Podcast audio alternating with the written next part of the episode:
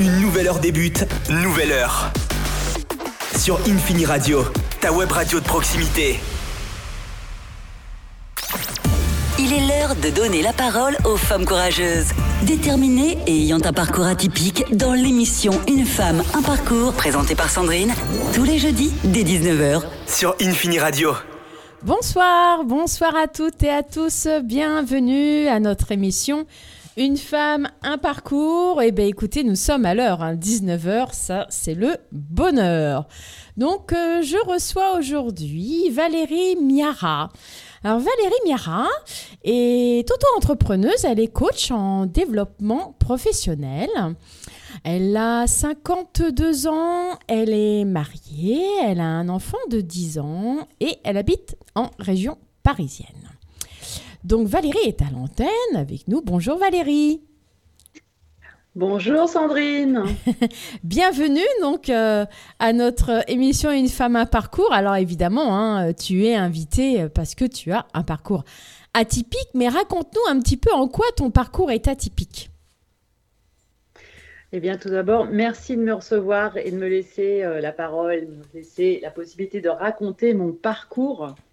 Alors, je suis euh, Valérie Miara, psychologue du travail et coach en développement professionnel, mais je n'ai pas toujours été psychologue du travail et coach. Et non, je l'ai été seulement à 39 ans. Et comme tu as dit tout à l'heure, j'ai euh, pratiquement 52 ans aujourd'hui. Donc, j'ai commencé, euh, j'ai fait des études supérieures parce qu'il fallait faire des études. hein. Dans ma famille, ce n'était pas possible de faire autrement que de faire des études supérieures. Donc, j'ai fait des études. Mhm. Mais comme je ne savais pas trop ce qu'il fallait que je fasse, eh bien, euh, parce que je n'avais pas du tout envie de faire euh, une école d'ingénieur ou médecine ou euh, pharmacie, etc., eh bien, j'ai décidé de faire une école de commerce parce que, en fait, c'était assez généraliste. En fait, pour être plus précise, j'avais envie d'être metteur en scène ou psychologue.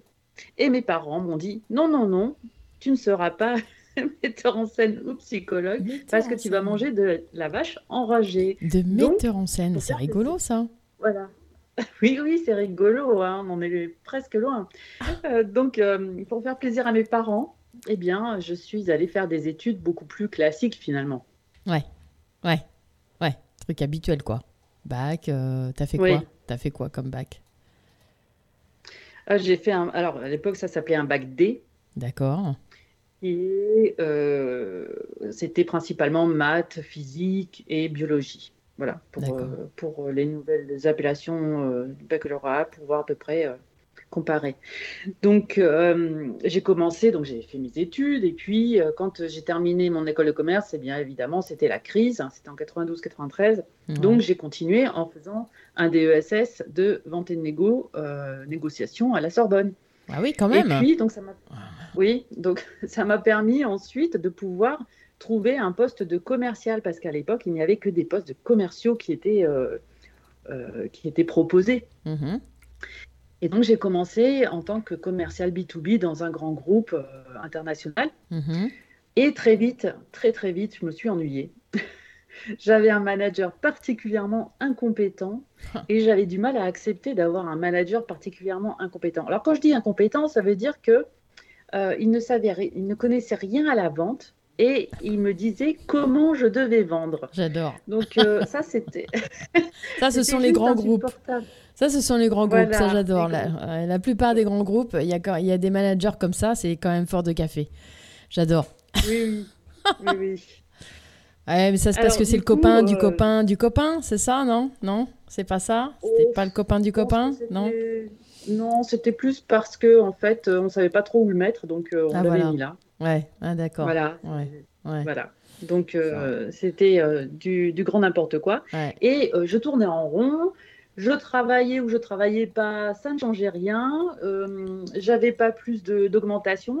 Ma première augmentation, hein, tiens-toi bien, c'était 30 francs bruts par an. Ah, ça envoie la purée, ça, hein? Ah, ah, donc, ouais. Ça te paye quoi, un steak? J'en ai presque pleuré de colère. C'est n'importe quoi. Mon Dieu. Et ils ont pas honte, non? De te Voilà. proposer ça? Ils avaient pas honte de te Non, proposer non, ça? non, non, non, Non. non, Non. Non, il n'avait pas honte. Donc, mais bon, moi j'ai une consolation, c'est que j'aimais beaucoup la relation avec les clients. Et, euh, et j'avais une, je faisais partie d'une équipe de commerciaux qui était vraiment extraordinaire, super sympa. On rigolait bien. Donc ça, c'était mes, mes consolations. Bah, heureusement que tu avais ça. Et pour trouver ce job, t'avais mis, euh, t'as bataillé un peu pour trouver ce boulot-là ou tu l'as eu tout de suite? Non, je l'ai eu assez rapidement, en fait, euh, au bout de quatre mois, je crois, en cherchant, en envoyant des, lettres de motivation, des CV. Non, non, je l'ai eu assez rapidement. Hmm, d'accord, d'accord, bah, très bien, bravo. Et voilà, et donc après, je suis, euh, comme j'en ai, je, ça ne m'intéressait pas, hein, clairement. Je vendais des produits-services trop techniques pour moi, ça ne m'intéressait pas, donc j'avais envie d'avancer, d'être promu, etc. Donc, j'ai euh, pris un poste en comptabilité. Parce qu'il faut savoir que quand on sort d'une école de commerce, on est en capacité de faire plein de choses, en fait, hein, à la fois euh, du commercial, du marketing, euh, de la compta, des finances, des RH, etc. Ah oui, d'accord. Ce sont des écoles, des études assez généralistes. Donc, je suis partie, ouais, je suis partie faire de la comptabilité. Et là, j'ai eu un manager encore pire. C'était une femme qui était complètement accro au travail et qui faisait pleurer tout le monde dans le service. Et puis en plus, à l'époque, elle avait, elle avait encore le droit, on avait encore le droit de fumer dans les bureaux, et elle fumait des gitanes. Je te raconte pas. oh l'enfer Aïe aïe aïe aïe aïe. Oh. Donc euh, voilà. Je suis euh, vite partie de, cette expérience, enfin de ce service, parce que je me suis dit non mais ça va bien, je ne vais pas me faire terroriser par, euh, par une vieille mégère comme ça.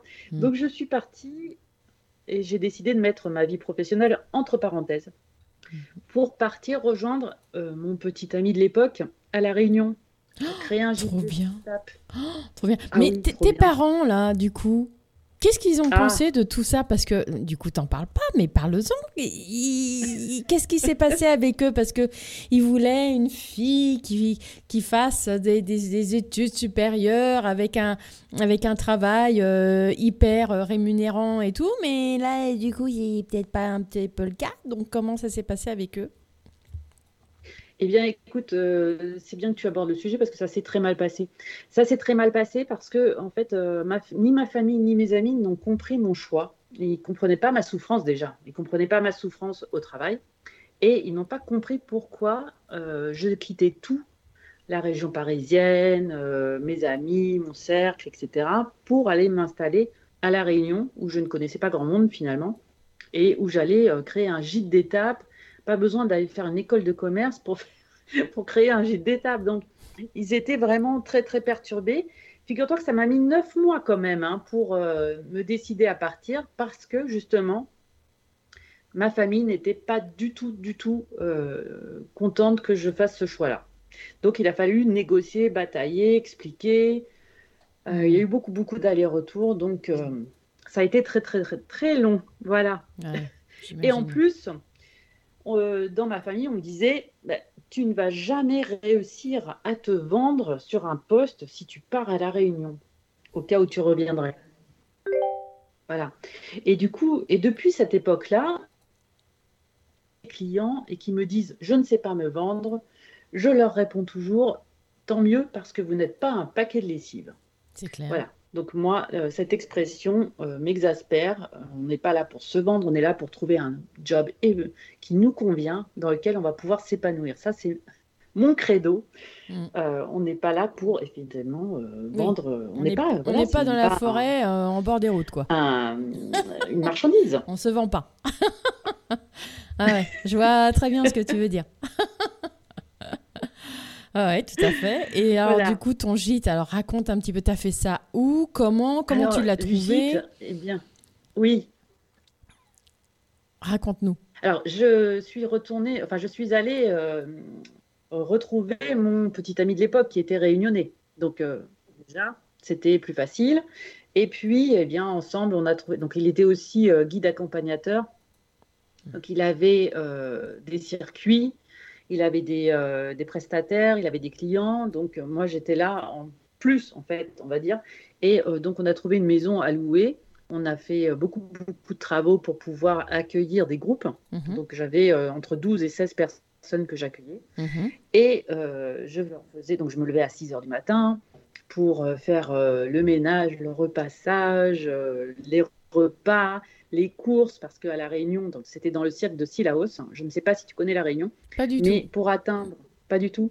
C'est magnifique. Moi, j'ai adoré cette région, ce pays.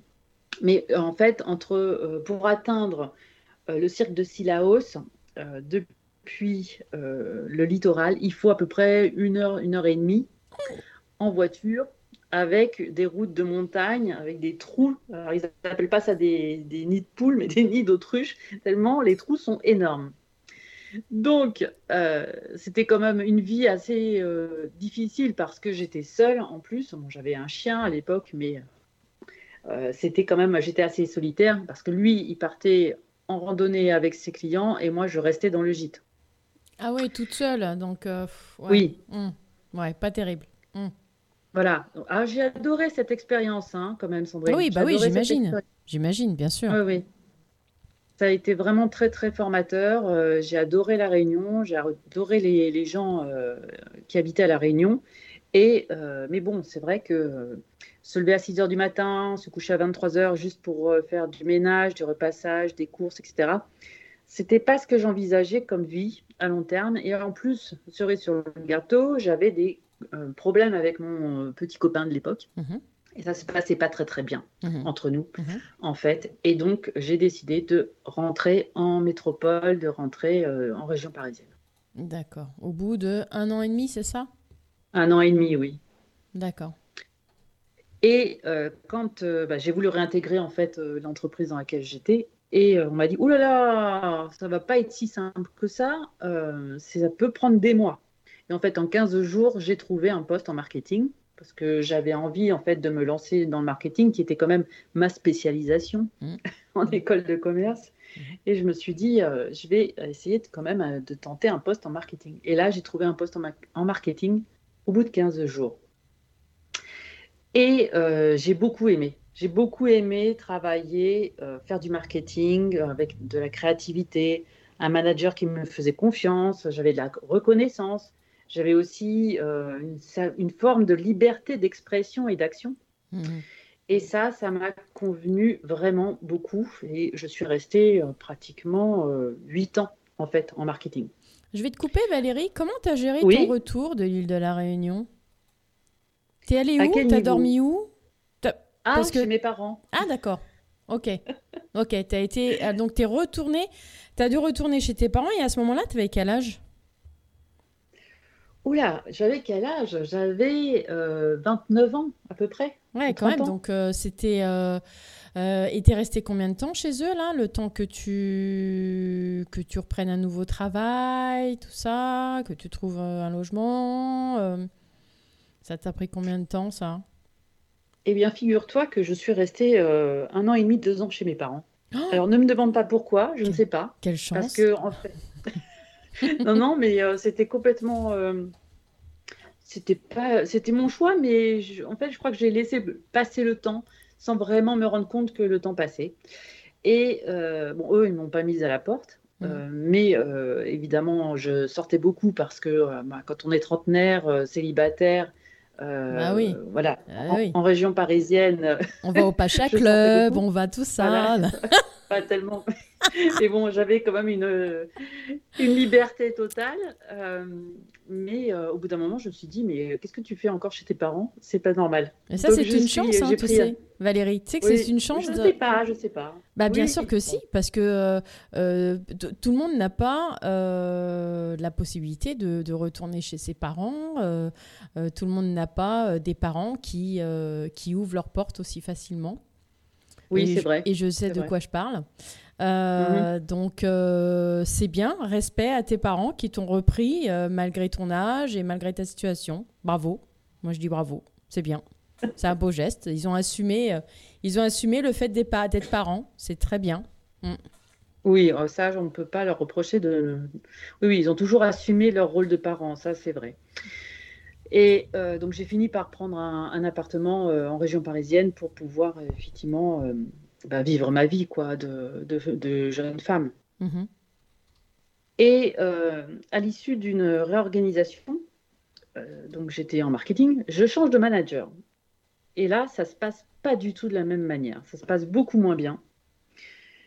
Et en même temps, je me dis, ah, c'est bizarre, mais il me manque quelque chose. J'ai envie de continuer mes études. Je ne sais pas pourquoi j'ai envie de continuer mes études. J'ai envie d'apprendre. Parce qu'il faut savoir quand même, quand euh, on est dans une entreprise, qu'on est salarié, euh, on ne peut pas franchement dire qu'on est stimulé intellectuellement tous les jours. Ça, c'est Donc, euh, c'est clair. Donc, j'avais envie de, d'apprendre. J'avais envie d'apprendre à cette époque-là. Et comme ça faisait un moment que j'étais très, très intéressée par les relations entre la direction et les salariés, j'avais envie de, euh, d'étudier ce domaine, mhm. eh bien, j'ai trouvé des études en psychologie du travail au CNAM à Paris. Et là, ça a été un vrai déclic. Et là, ça a été le déclic qu'on va écouter dans quelques instants. Nous allons faire une petite pause musicale avec Love is All de Roger Glover.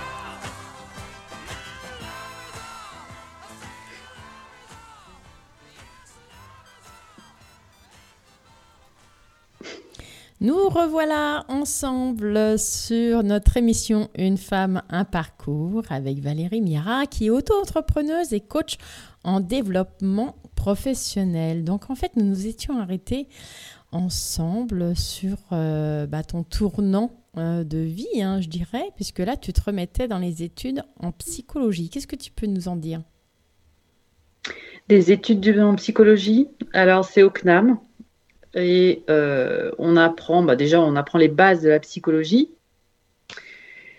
Et puis, euh, on apprend euh, les relations au travail, la souffrance au travail, comment analyser l'activité au travail.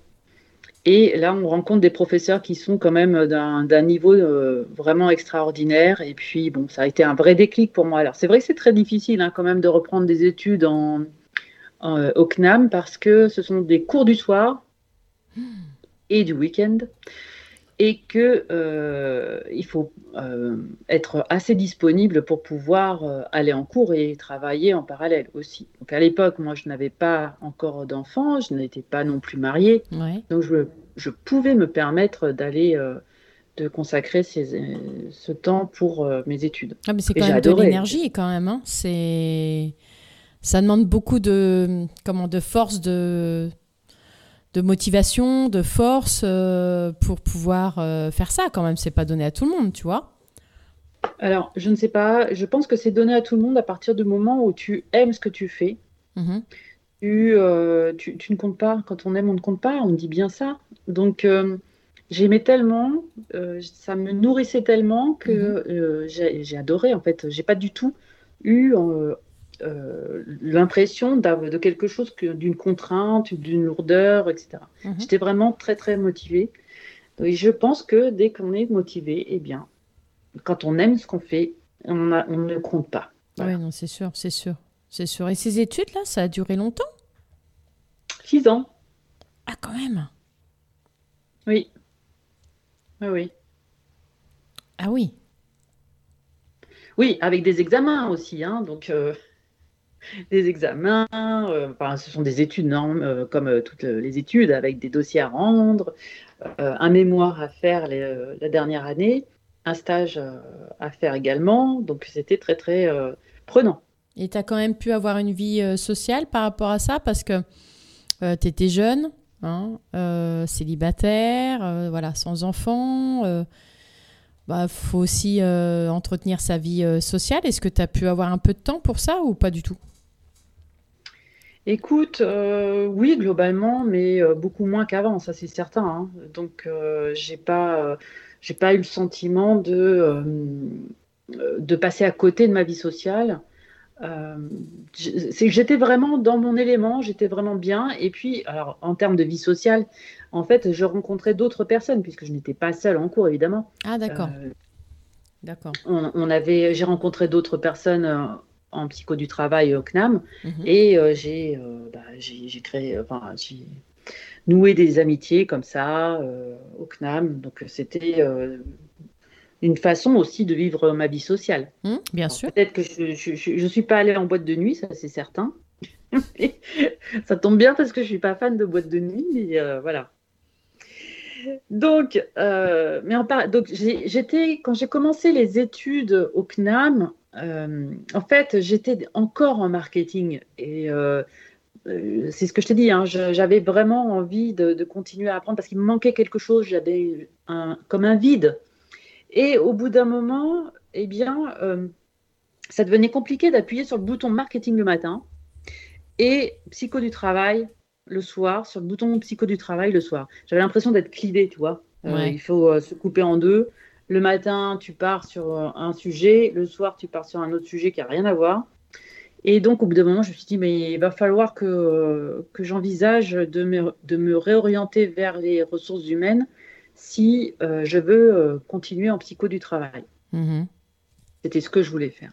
Mm-hmm. Donc, j'ai essayé de d'aller vers les ressources humaines. Évidemment, là, j'ai eu aussi des tas de discours mais euh, tu ne vas pas y arriver, tu ne viens pas du monde RH, ça sera impossible, c'est trop compliqué, voilà. Qui te disait ça? Qui te disait ça?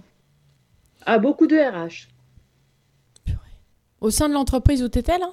Oui, au sein de l'entreprise où, j'étais. Puis alors en plus, les RH, ce, ne, sont pas euh, un métier euh, porteur. Parce que les RH sont, font partie des fonctions support donc, euh, il n'était pas euh, envisagé de faire entrer dans euh, les RH des gens qui venaient du marketing ou du commercial, des gens qui sont en fait qui rapportent du chiffre d'affaires, qui sont productifs. Hmm. Disons les choses telles qu'elles sont. Hmm. Et l'objectif, c'est de faire en sorte que les gens qui sont au marketing ou au commercial restent au marketing et au commercial pour continuer à générer du chiffre d'affaires. Parce que les RH, ne génèrent pas du chiffre d'affaires de manière directe. Ouais, on mélange pas les torchons et les serviettes, quoi, c'est ça C'est un peu ça, oui. Ouais, Pour résumer, c'est un peu ça. Oui, bah oui, bah c'est ça.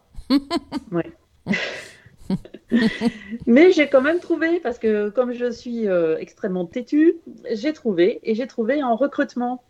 Parce que justement, mon expérience de marketeuse et euh, ma connaissance du commercial, eh ben, c'était très très utile pour pouvoir prendre un poste en recrutement, pour recruter des marketeurs et des commerciaux, puisque je connaissais les métiers. Ah, très bien.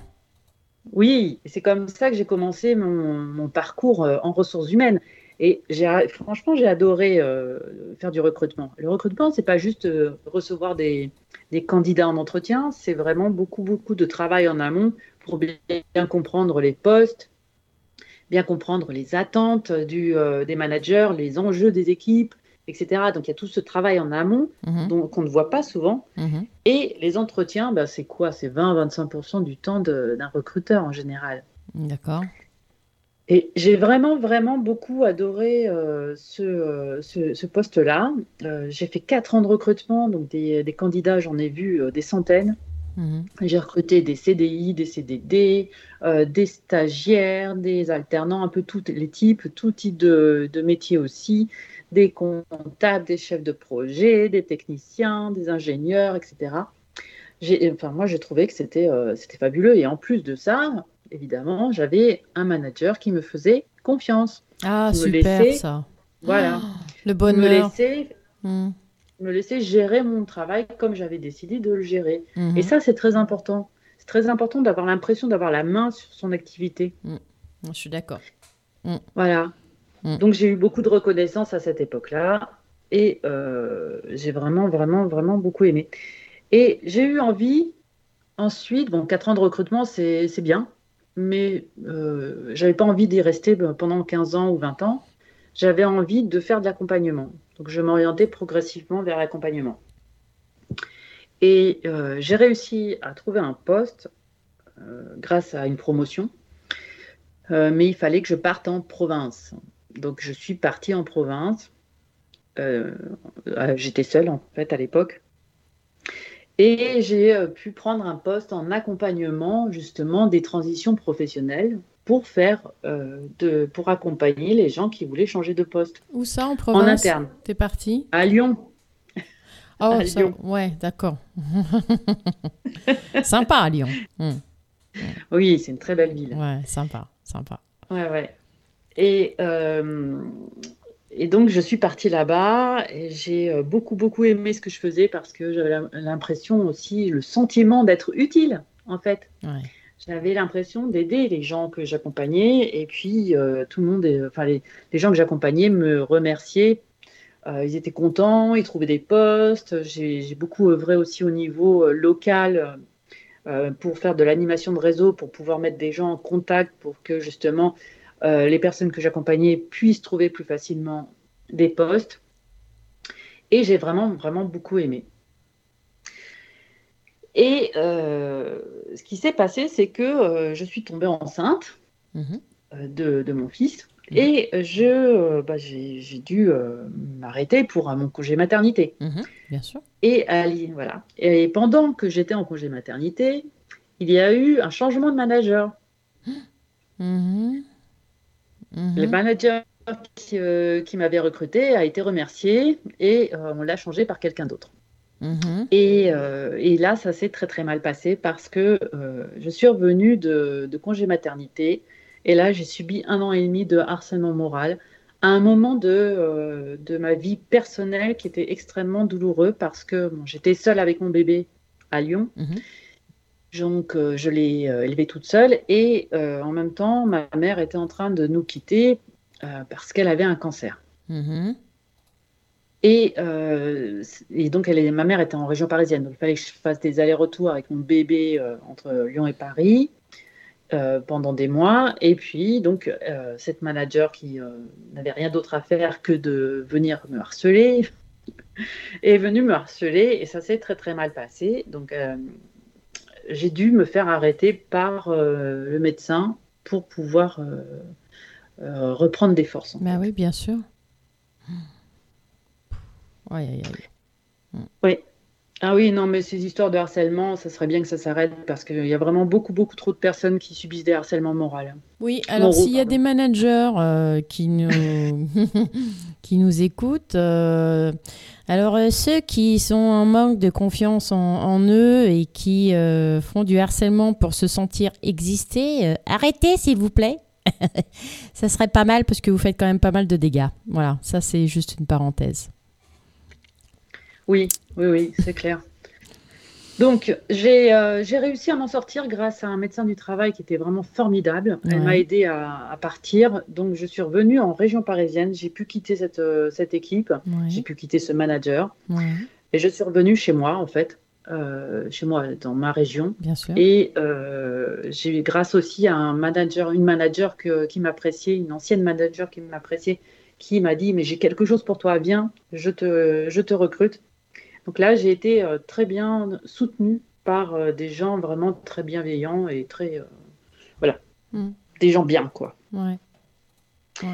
Et donc là, j'ai fait, de la gestion prévisionnelle des emplois et des compétences, des projets RH, etc. J'ai eu plusieurs postes avec des managers différents. C'est plus ou moins bien passé, mais bon, c'était pas du tout la même chose.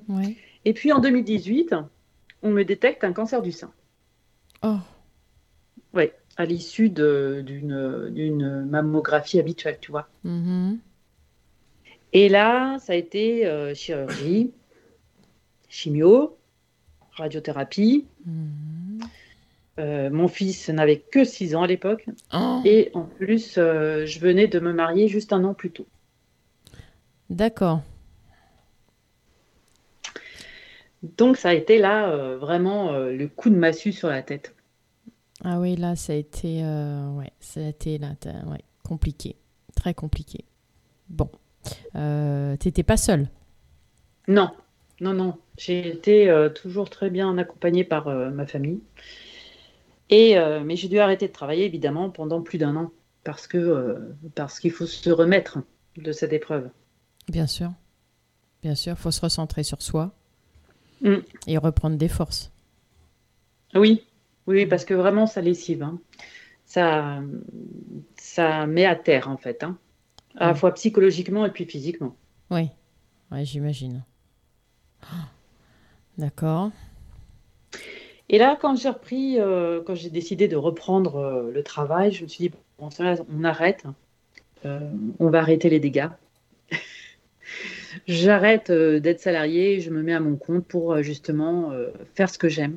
Donc accompagner les gens qui euh, justement euh, vivent des situations de travail pesantes et les aider à sortir de ces situations de travail pesantes pour qu'ils puissent euh, s'épanouir vraiment dans le travail. Parce que le travail ne doit pas. Alors, je sais que le mot travail vient du latin tripalium, qui était un instrument de torture à trois pieux. Mais voilà, on n'est plus au Moyen Âge. Mm. On est au 21e siècle en France et aujourd'hui, le travail doit être une source de plaisir. Si ce n'est pas une source de plaisir, c'est qu'il y a un problème. Alors, plaisir, ça ne veut pas dire que c'est tous les jours euh, la fête. Hein. C'est aussi, il y a des moments de difficulté, des moments où on va avoir euh, besoin de prendre un peu de recul, etc. C'est pas tout rose, bien évidemment, mais globalement, on doit pouvoir euh, se plaire, être bien dans son travail. Donc j'ai quitté, euh, j'ai décidé de quitter cette entreprise parce qu'en plus de ça, euh, en fonction de ce que m'avaient dit les médecins, euh, j'ai fait un lien entre mon cancer du sein et le moment où j'étais harcelée moralement. Ah, bah souvent il y a des liens, hein, par... ouais. ouais. Hmm. Ouais, c'est mon interprétation. il n'y a absolument aucune possibilité de, Mm. Euh, d'apporter une preuve. Non, mais euh, mm. voilà. Non, si c'est si, c'est prouvé hein, euh, quand on c'est pas des stats mais il y a eu des études, des études de fait que le stress, le stress, l'angoisse, tout ça peuvent être à l'origine de cancer. Hein. Il y a eu des études. Oui, hein, tout à fait. Oui, tout mm. à fait. Donc donc les, les, personnes au boulot qui, qui, qui, qui s'amusent, ils font joujou euh, pour stresser les autres, il euh, faut peut-être qu'ils arrêtent un peu là, parce que euh, ça, voilà, ça bouleverse une vie d'une personne quand même. Tout à fait. Le stress est à l'origine de plus de 80% des maladies et des malaises en général dans la vie, hein, donc c'est pas rien. Mais bon, on ne peut pas prouver vraiment que, que mon cancer du sein est lié à ce stress. Mm. Mais moi, je fais ce lien-là, donc du coup, je préfère me préserver pour pouvoir bah, rester en bonne santé. En vie En vie. Et rester proche de, pas être avec mon fils et, mon mari, qui, qui sont vraiment mes deux trésors. Mm. Les piliers de ta vie. Oui, oui, mm. oui. Et comment ça se passe alors du coup depuis là? Eh bien, écoute, euh, ça se passe très bien parce que je, je suis ravie, j'adore ce que je fais. Euh, je, bah, tous les jours ne, sont pas roses, hein, évidemment, comme je disais tout à l'heure, mais euh, globalement, au moins, c'est moi qui décide avec qui j'ai envie de travailler, quelles sont les offres que j'ai envie de proposer. S'il y a des jours où je suis fatiguée, ben, je ne travaille pas, je m'organise comme je veux j'ai vraiment la main sur ma vie, sur ma vie professionnelle. Et je travaille de chez moi, ce qui fait que effectivement, j'ai beaucoup plus de souplesse par rapport à mon équilibre vie pro vie perso. Donc là, je suis ravie, je suis vraiment très très contente. Euh, j'ai repris du poil de la bête, évidemment. Hein. Hmm. et euh, et euh, bah, tout va bien, tout va bien. Je touche du bois, hein, évidemment, mais voilà. Eh bien, chapeau, dis donc bravo. Hein. c'est pas mal, sacré parcours. Je pense qu'on va rentrer un petit peu plus dans, dans, des sujets euh, d'ambition, euh, de ce qui est important euh, dans la vie après une petite pause musicale avec Nos joies répétitives de Pierre Lapointe.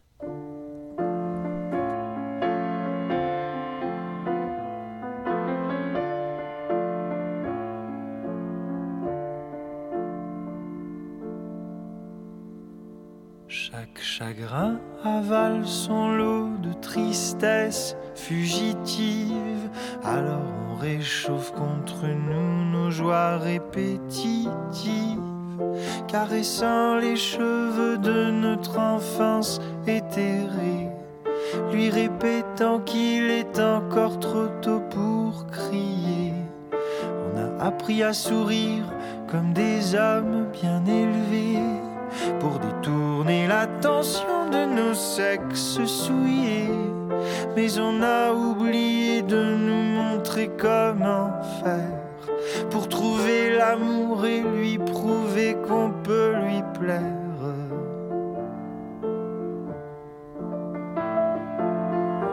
Quand les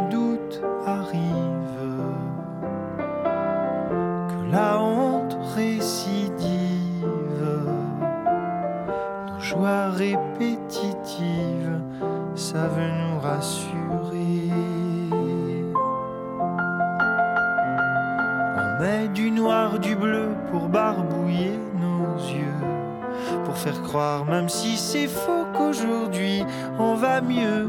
On boit, on mange entre copains pour parler de nos habitudes, celles d'hier, celles de demain, pour comparer nos solitudes.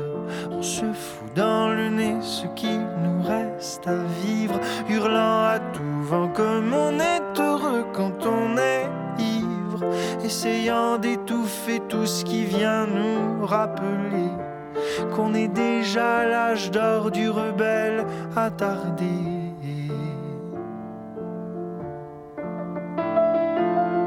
Mais quand les doutes arrivent, que la honte récidive, nos joies répétitives savent nous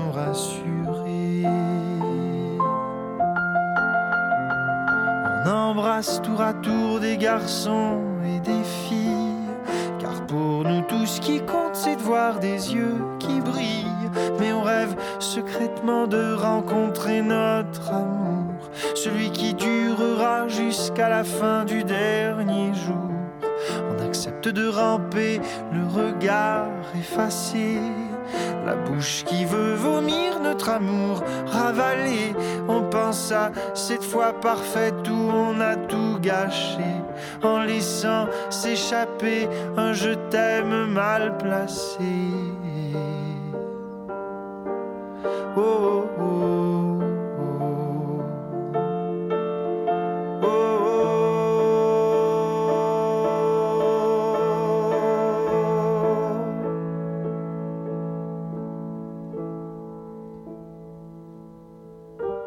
quand les doutes arrivent, que la honte récidive,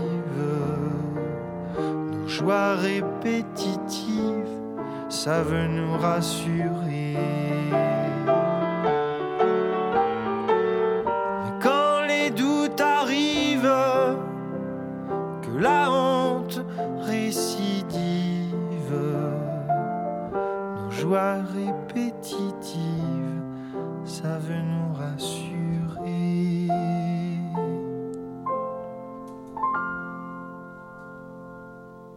Et nous revoilà ensemble à notre émission Une femme à parcours avec notre chère Valérie Miara qui est auto-entrepreneuse et coach en développement professionnel. Donc Valérie nous a raconté euh, une, à 90% hein, euh, son, son, parcours euh, atypique et très touchant. Donc ça a été vraiment un parcours avec euh, qui n'était pas une autoroute, hein, qui était plutôt une nationale, hein, avec euh, pas mal d'embûches. Mais maintenant euh, que Valérie nous a raconté tout ce parcours-là, moi, ce qui m'intéresse, c'est maintenant l'avenir. C'est quelles sont tes ambitions maintenant dans ta vie? Alors, mes ambitions, c'est d'aider au maximum, un maximum de personnes et surtout de femmes, hein, parce que je, je trouve que les femmes euh, ne s'autorisent pas suffisamment à prendre soin d'elles et de leur vie professionnelle. Donc c'est d'aider un maximum de femmes euh, qui sont en difficulté dans leur vie professionnelle et de pouvoir euh, les accompagner, les aider à sortir d'une vie pesante, d'une vie dans laquelle elles ne sont pas bien. quoi. C'est pas une fatalité. Hein. Donc j'en suis un bon exemple. On n'est pas obligé de rester là où on n'est pas bien. On peut tout à fait s'en sortir. Et euh, j'espère que c'est le message que, que je peux faire passer, enfin, que je fais passer ce soir, c'est que vous pouvez vous en sortir. Euh, et puis il y a beaucoup de femmes qui n'osent pas parler non plus de leurs problèmes de santé, ou si elles ont aussi traversé des cancers du sein, souvent elles se cachent. Non, euh, parlez de, vo de vos difficultés, parlez de vos cancers. Je sais que le mot cancer fait très très peur, mais euh, de toute façon, ça changera rien. ça changera rien. Mmh. Il est là, ou il a été là et euh, il faut se reconstruire malgré tout. Donc euh, moi, mes ambitions, c'est vraiment ça, c'est de pouvoir faire en sorte que, euh, que je puisse accompagner un maximum de femmes mmh. et qu'elles se construisent, qu'elles trouvent le chemin, leur chemin professionnel. Et comment tu fais ça, justement? Raconte-nous. Ah, comment je fais ça? Eh bien, en fait, il y a trois temps dans, euh, dans, mes accompagnements. Il y a un premier temps où euh, j'aide les personnes surtout à se reconstruire, à reprendre confiance en elles. Donc, c'est à partir de, séances de coaching, d'accompagnement, et euh, je leur fais faire des exercices, et je leur pose des questions, et voilà, je les pousse dans leur retranchement. Mais la première partie est vraiment consacrée à la reprise de confiance en soi, à la reconstruction. La deuxième partie, je vais dire qu'elle est plus facile parce que finalement, une fois qu'on sait euh, quelles sont nos compétences, nos qualités, nos modes de fonctionnement, nos sources de motivation, etc., et qu'on on accepte de voir tous les talents qu'on a en main, eh bien, la deuxième partie, euh, elle coule plus de sources puisque, en fait, il s'agit de trouver vraiment le projet professionnel qui va faire sens le projet professionnel dans lequel on, on, va se plaire. Et là, on peut aller euh, chercher de l'information, développer son réseau, euh, mettre en place une stratégie et commencer à établir des arbres de décision pour voir ce qui est possible de faire et ce qui n'est pas possible de faire. Mmh. Parce que moi, je parle rarement de job de rêve. Hein. Je parle surtout euh, d'un rêve. Quand on veut un job de rêve, il faut que ce soit un job de rêve réaliste, c'est-à-dire qui prenne en compte euh, le contexte de la personne et qui prennent en compte aussi euh, les ressources matérielles, logistiques, financières qu'elle qu a à sa disposition. Il faut que ça soit aussi, euh, que ça matche avec le marché de l'emploi dans lequel elles sont, parce que sinon, ça ne sert à rien. Ça ne sert à rien d'avoir un super rêve de boulot et de ne pas pouvoir le mettre en œuvre. Mmh. Ça, on va droit dans le mur quand on fait ça. On va droit dans le mur et puis euh, on, gâche, euh, on perd du temps, de l'énergie. Motivation, ça coûte énormément. Donc ça, c'était euh, un deuxième temps. Et le troisième temps, on est plus sur de la concrétisation, vraiment de la mise en œuvre du projet professionnel avec euh, le, la préparation aux entretiens la préparation du CV, euh, le développement du réseau. Là, on est sur du pur concret, là, de l'action en fait. Hein. Mhm. Là, c'est vraiment la mise en œuvre pure et, dure de, du projet professionnel. D'accord. Ah bah, c'est pas mal, hein C'est super parce que tu vraiment tu accompagnes du, enfin voilà, du, de A jusqu'à Z de la prise de confiance en soi, de ce qu'on souhaite faire, euh, euh, ou, parfois on ne sait pas, et du coup euh, tu nous aides à essayer de trouver justement ce qui pourrait nous aller, et aller jusqu'à aller chercher justement ce qui va, ce qui va nous, nous, nous, coller à la peau, quoi, en fait. Hein. Voilà, totalement. Alors ça peut prendre du temps, hein, c'est clair. un accompagnement comme ça, c'est sur minimum 4-5 mois.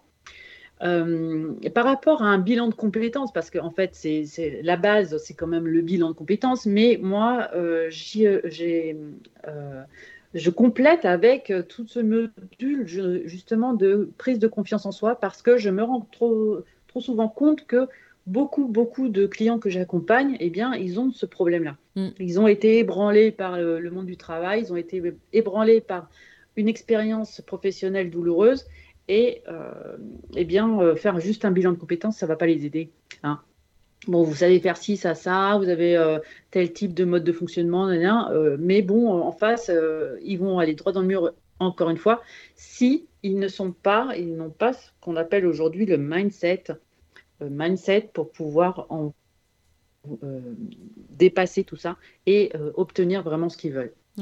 Donc moi, je, je vais au-delà du bilan de compétences en fait. Hein. Euh, je, vraiment, je travaille la confiance en soi et aussi la mise en œuvre. Parce que quand tu fais un bilan de compétences, tu n'as pas souvent, euh, très rarement, tu as la, partie mise en œuvre. C'est-à-dire que les gens, ils sortent avec « Ah oui, je pourrais faire ça », et puis après, il se passe rien. Ah bah c'est tu te débrouilles. Hein. Moi, j'ai fait un bilan de compétences. Euh, j'ai un dossier qui fait X pages et après, c'est débrouille-toi. Hein. C'est ça. Voilà. C'est ça. Voilà. C'est très utile. Bah non. Bah oui. Et donc c'est de l'humour, hein. Mais donc c'est bien que toi tu puisses euh, proposer justement quelque chose de complémentaire pour aller justement au bout, au bout des choses. Mm. Oui, c'est important. Moi je pense que ça sert à rien de faire un bilan pour un bilan euh, et qu'il faut vraiment mettre en œuvre tout ça. Mm. Ah ouais, c'est chouette. C'est chouette, c'est chouette. Et euh, tu as, un site internet, quelque chose? Comment on te contacte en fait? Alors, comment on me contacte? Alors, moi, je suis, euh, j'ai un site internet évidemment euh, qui alors c'est www.coachingout.com. Alors c'est C O O O C H I N G out O U T.com. D'accord. Donc parce que c'est le coaching et on sort en même temps euh, de son cocooning. Euh, c'est une espèce de, contraction. Mhm. Euh, sinon, je suis sur Facebook. On me trouve dans, euh, en tapant Valérie Miara, tout simplement, psychologue du travail, coach en développement professionnel. Je suis aussi sur LinkedIn. Je ne suis pas du tout sûre d'avoir des homonymes. donc, vous me trouvez assez facilement. Et aussi également sur Doctolib, si des personnes ont besoin d'un accompagnement psychologique plus euh, plus ponctuel en fait, hein, et pas pour forcément euh, travailler euh, une transition professionnelle. Ah d'accord, tu reçois aussi les gens en, en, psychologie? Uniquement quand c'est lié au travail, quand ils ont des difficultés liées au travail. Ah d'accord, ok, d'accord. Oui, tu tu règles pas les problèmes de couple. non, pas du tout, c'est pas mon domaine de compétence. non, je sais pas. Ça pourrait Non. Mais non, basé, d'accord, je comprends bien, ouais, basé sur des problèmes de, liés. Et il y en a beaucoup, euh, eh des problèmes liés au travail. Qu'est-ce qu'il y en a En eh France, il y a un gros souci là-dessus. Il va falloir que, que Macron ou que le prochain président euh, mette un coup de pied dans la fourmilière, là, euh, parce que auprès, des, auprès des, des, des, PDG et des DG qui remuent un peu leur, leurs ouailles et leurs managers, là, qui mettent des gens avec un, un vrai cerveau. Ce serait pas mal. ne serait-ce que alors le cerveau je sais pas ah, mais au moins une formation au moins une formation en management oui mais enfin tu sais euh, une mm. formation en management il y en a qui qui, qui t'auras beau les former euh, ils sont cons ils sont cons hein. après euh, mm. tu, tu, tu, tu, tu, tu, tu, peux pas faire je veux dire de l'or avec avec de l'argent c'est pas possible donc Enfin, il y en a qui sont qui sont qui, qui peuvent hein, changer, mais il y en a d'autres, c'est- beaucoup plus compliqué. Et puis quand tu es un manager euh, qui harcèle, euh, quand tu es comme ça, tu es comme ça, quoi. hein. Mm, mm. C'est vrai. après c'est voilà, compliqué, quoi. Euh, je pense qu'on va faire une petite pause euh, musicale puisqu'il reste encore quelques minutes et on va écouter vous Mbora de Bernard Lavellier.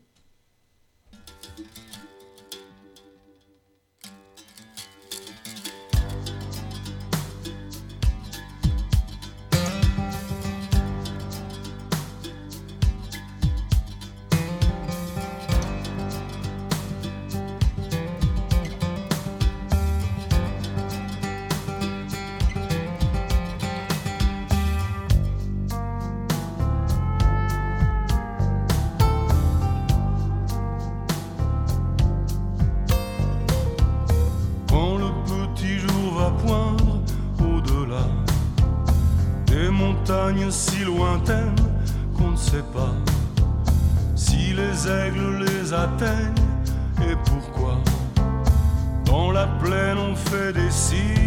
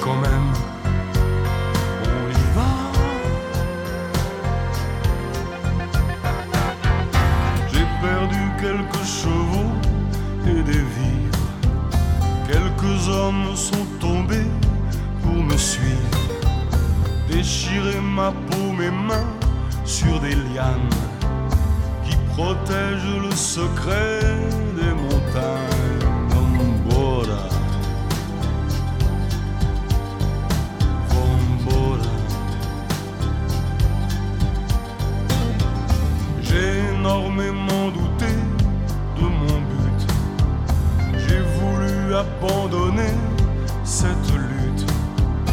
Je suis arrivé en haut et je vois ce que l'aigle royal ne voit pas.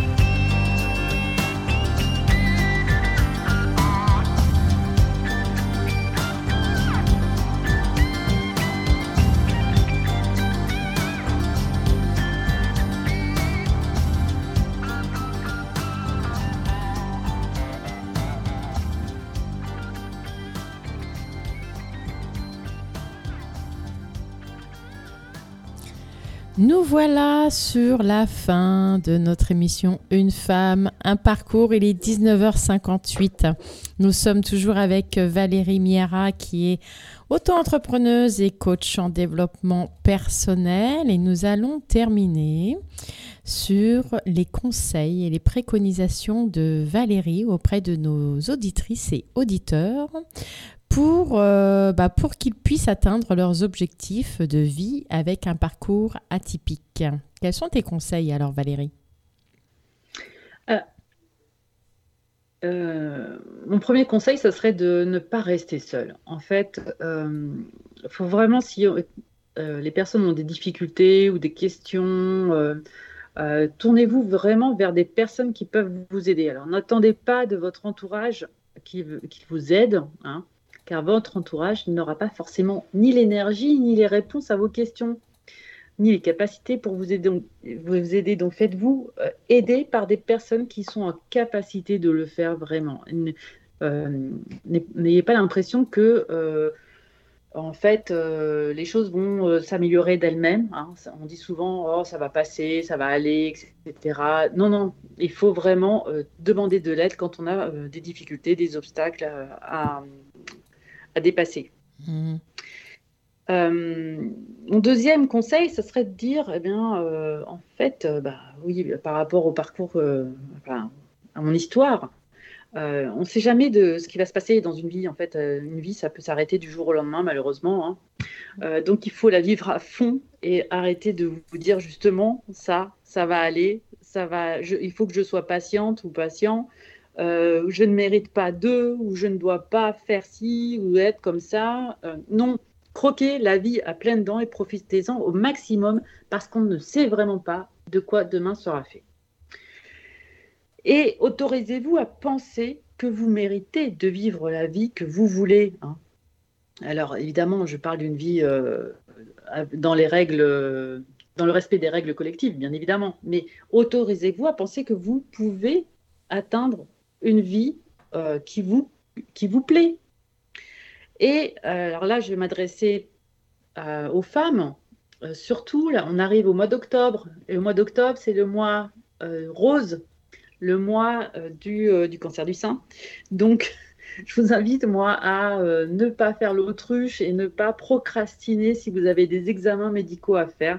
Vraiment, en France, on est vraiment bien loti pour tout ce qui est cancer du sein. Donc, allez faire vos mammographies, ne faites pas l'autruche et allez faire, euh, allez, euh, faire tous vos résultats. Tout est pris en charge par la sécurité sociale. Donc, il n'y a aucune raison de ne pas le faire. Je sais que ça peut faire peur. Je, connais des gens, des femmes qui ne veulent pas le faire parce qu'elles ont peur. La peur n'évite pas le danger. Mmh. Donc, c'est vraiment euh, un, un, message que je voudrais faire passer.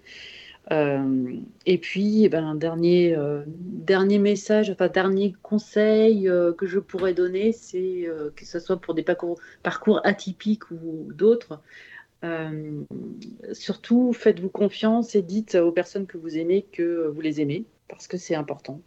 Je crois que c'est vraiment la chose la plus importante au monde, en fait. Mmh. C'est vrai. C'est vrai. On se dit pas assez. Mmh. On se le dit pas assez. Tout à fait.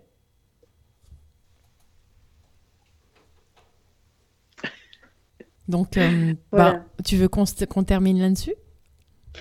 Moi, Je pense que c'est une bonne conclusion, non? Bah ouais, c'est pas mal. Se dire je t'aime, c'est beau ça. c'est beau. Bah, merci Valérie. Merci pour, euh, merci pour ces moments euh, forts d'interview. Euh, ouais, sacrée reprise pour moi. Tu vois, j'ai eu euh, une interview la semaine dernière et là une deuxième euh, de la saison. Là, c'est sacrée reprise, ouais. Merci, merci. Ouais, merci, merci beaucoup Valérie pour cette transparence, ces échanges, ces conseils, ces, ces anecdotes et puis beaucoup de belles choses pour toi pour la suite. Et bah, nous allons devoir nous quitter, Valérie. Donc, je t'embrasse très fort merci à toi, Sandrine, et merci à Infini Radio aussi euh, pour ce moment d'échange et, euh, et, puis de, partage, hein, de, partage. Je vous remercie à tous et puis à, très, bah, à très vite. Hein. À bientôt. À bientôt, Valérie. Au revoir. Au revoir. Au revoir à tous et à très vite. À la semaine prochaine. Au revoir. Retrouve les podcasts de tes émissions sur Spotify, Deezer, Apple Podcast, Google Podcast ou sur infiniradio.fr.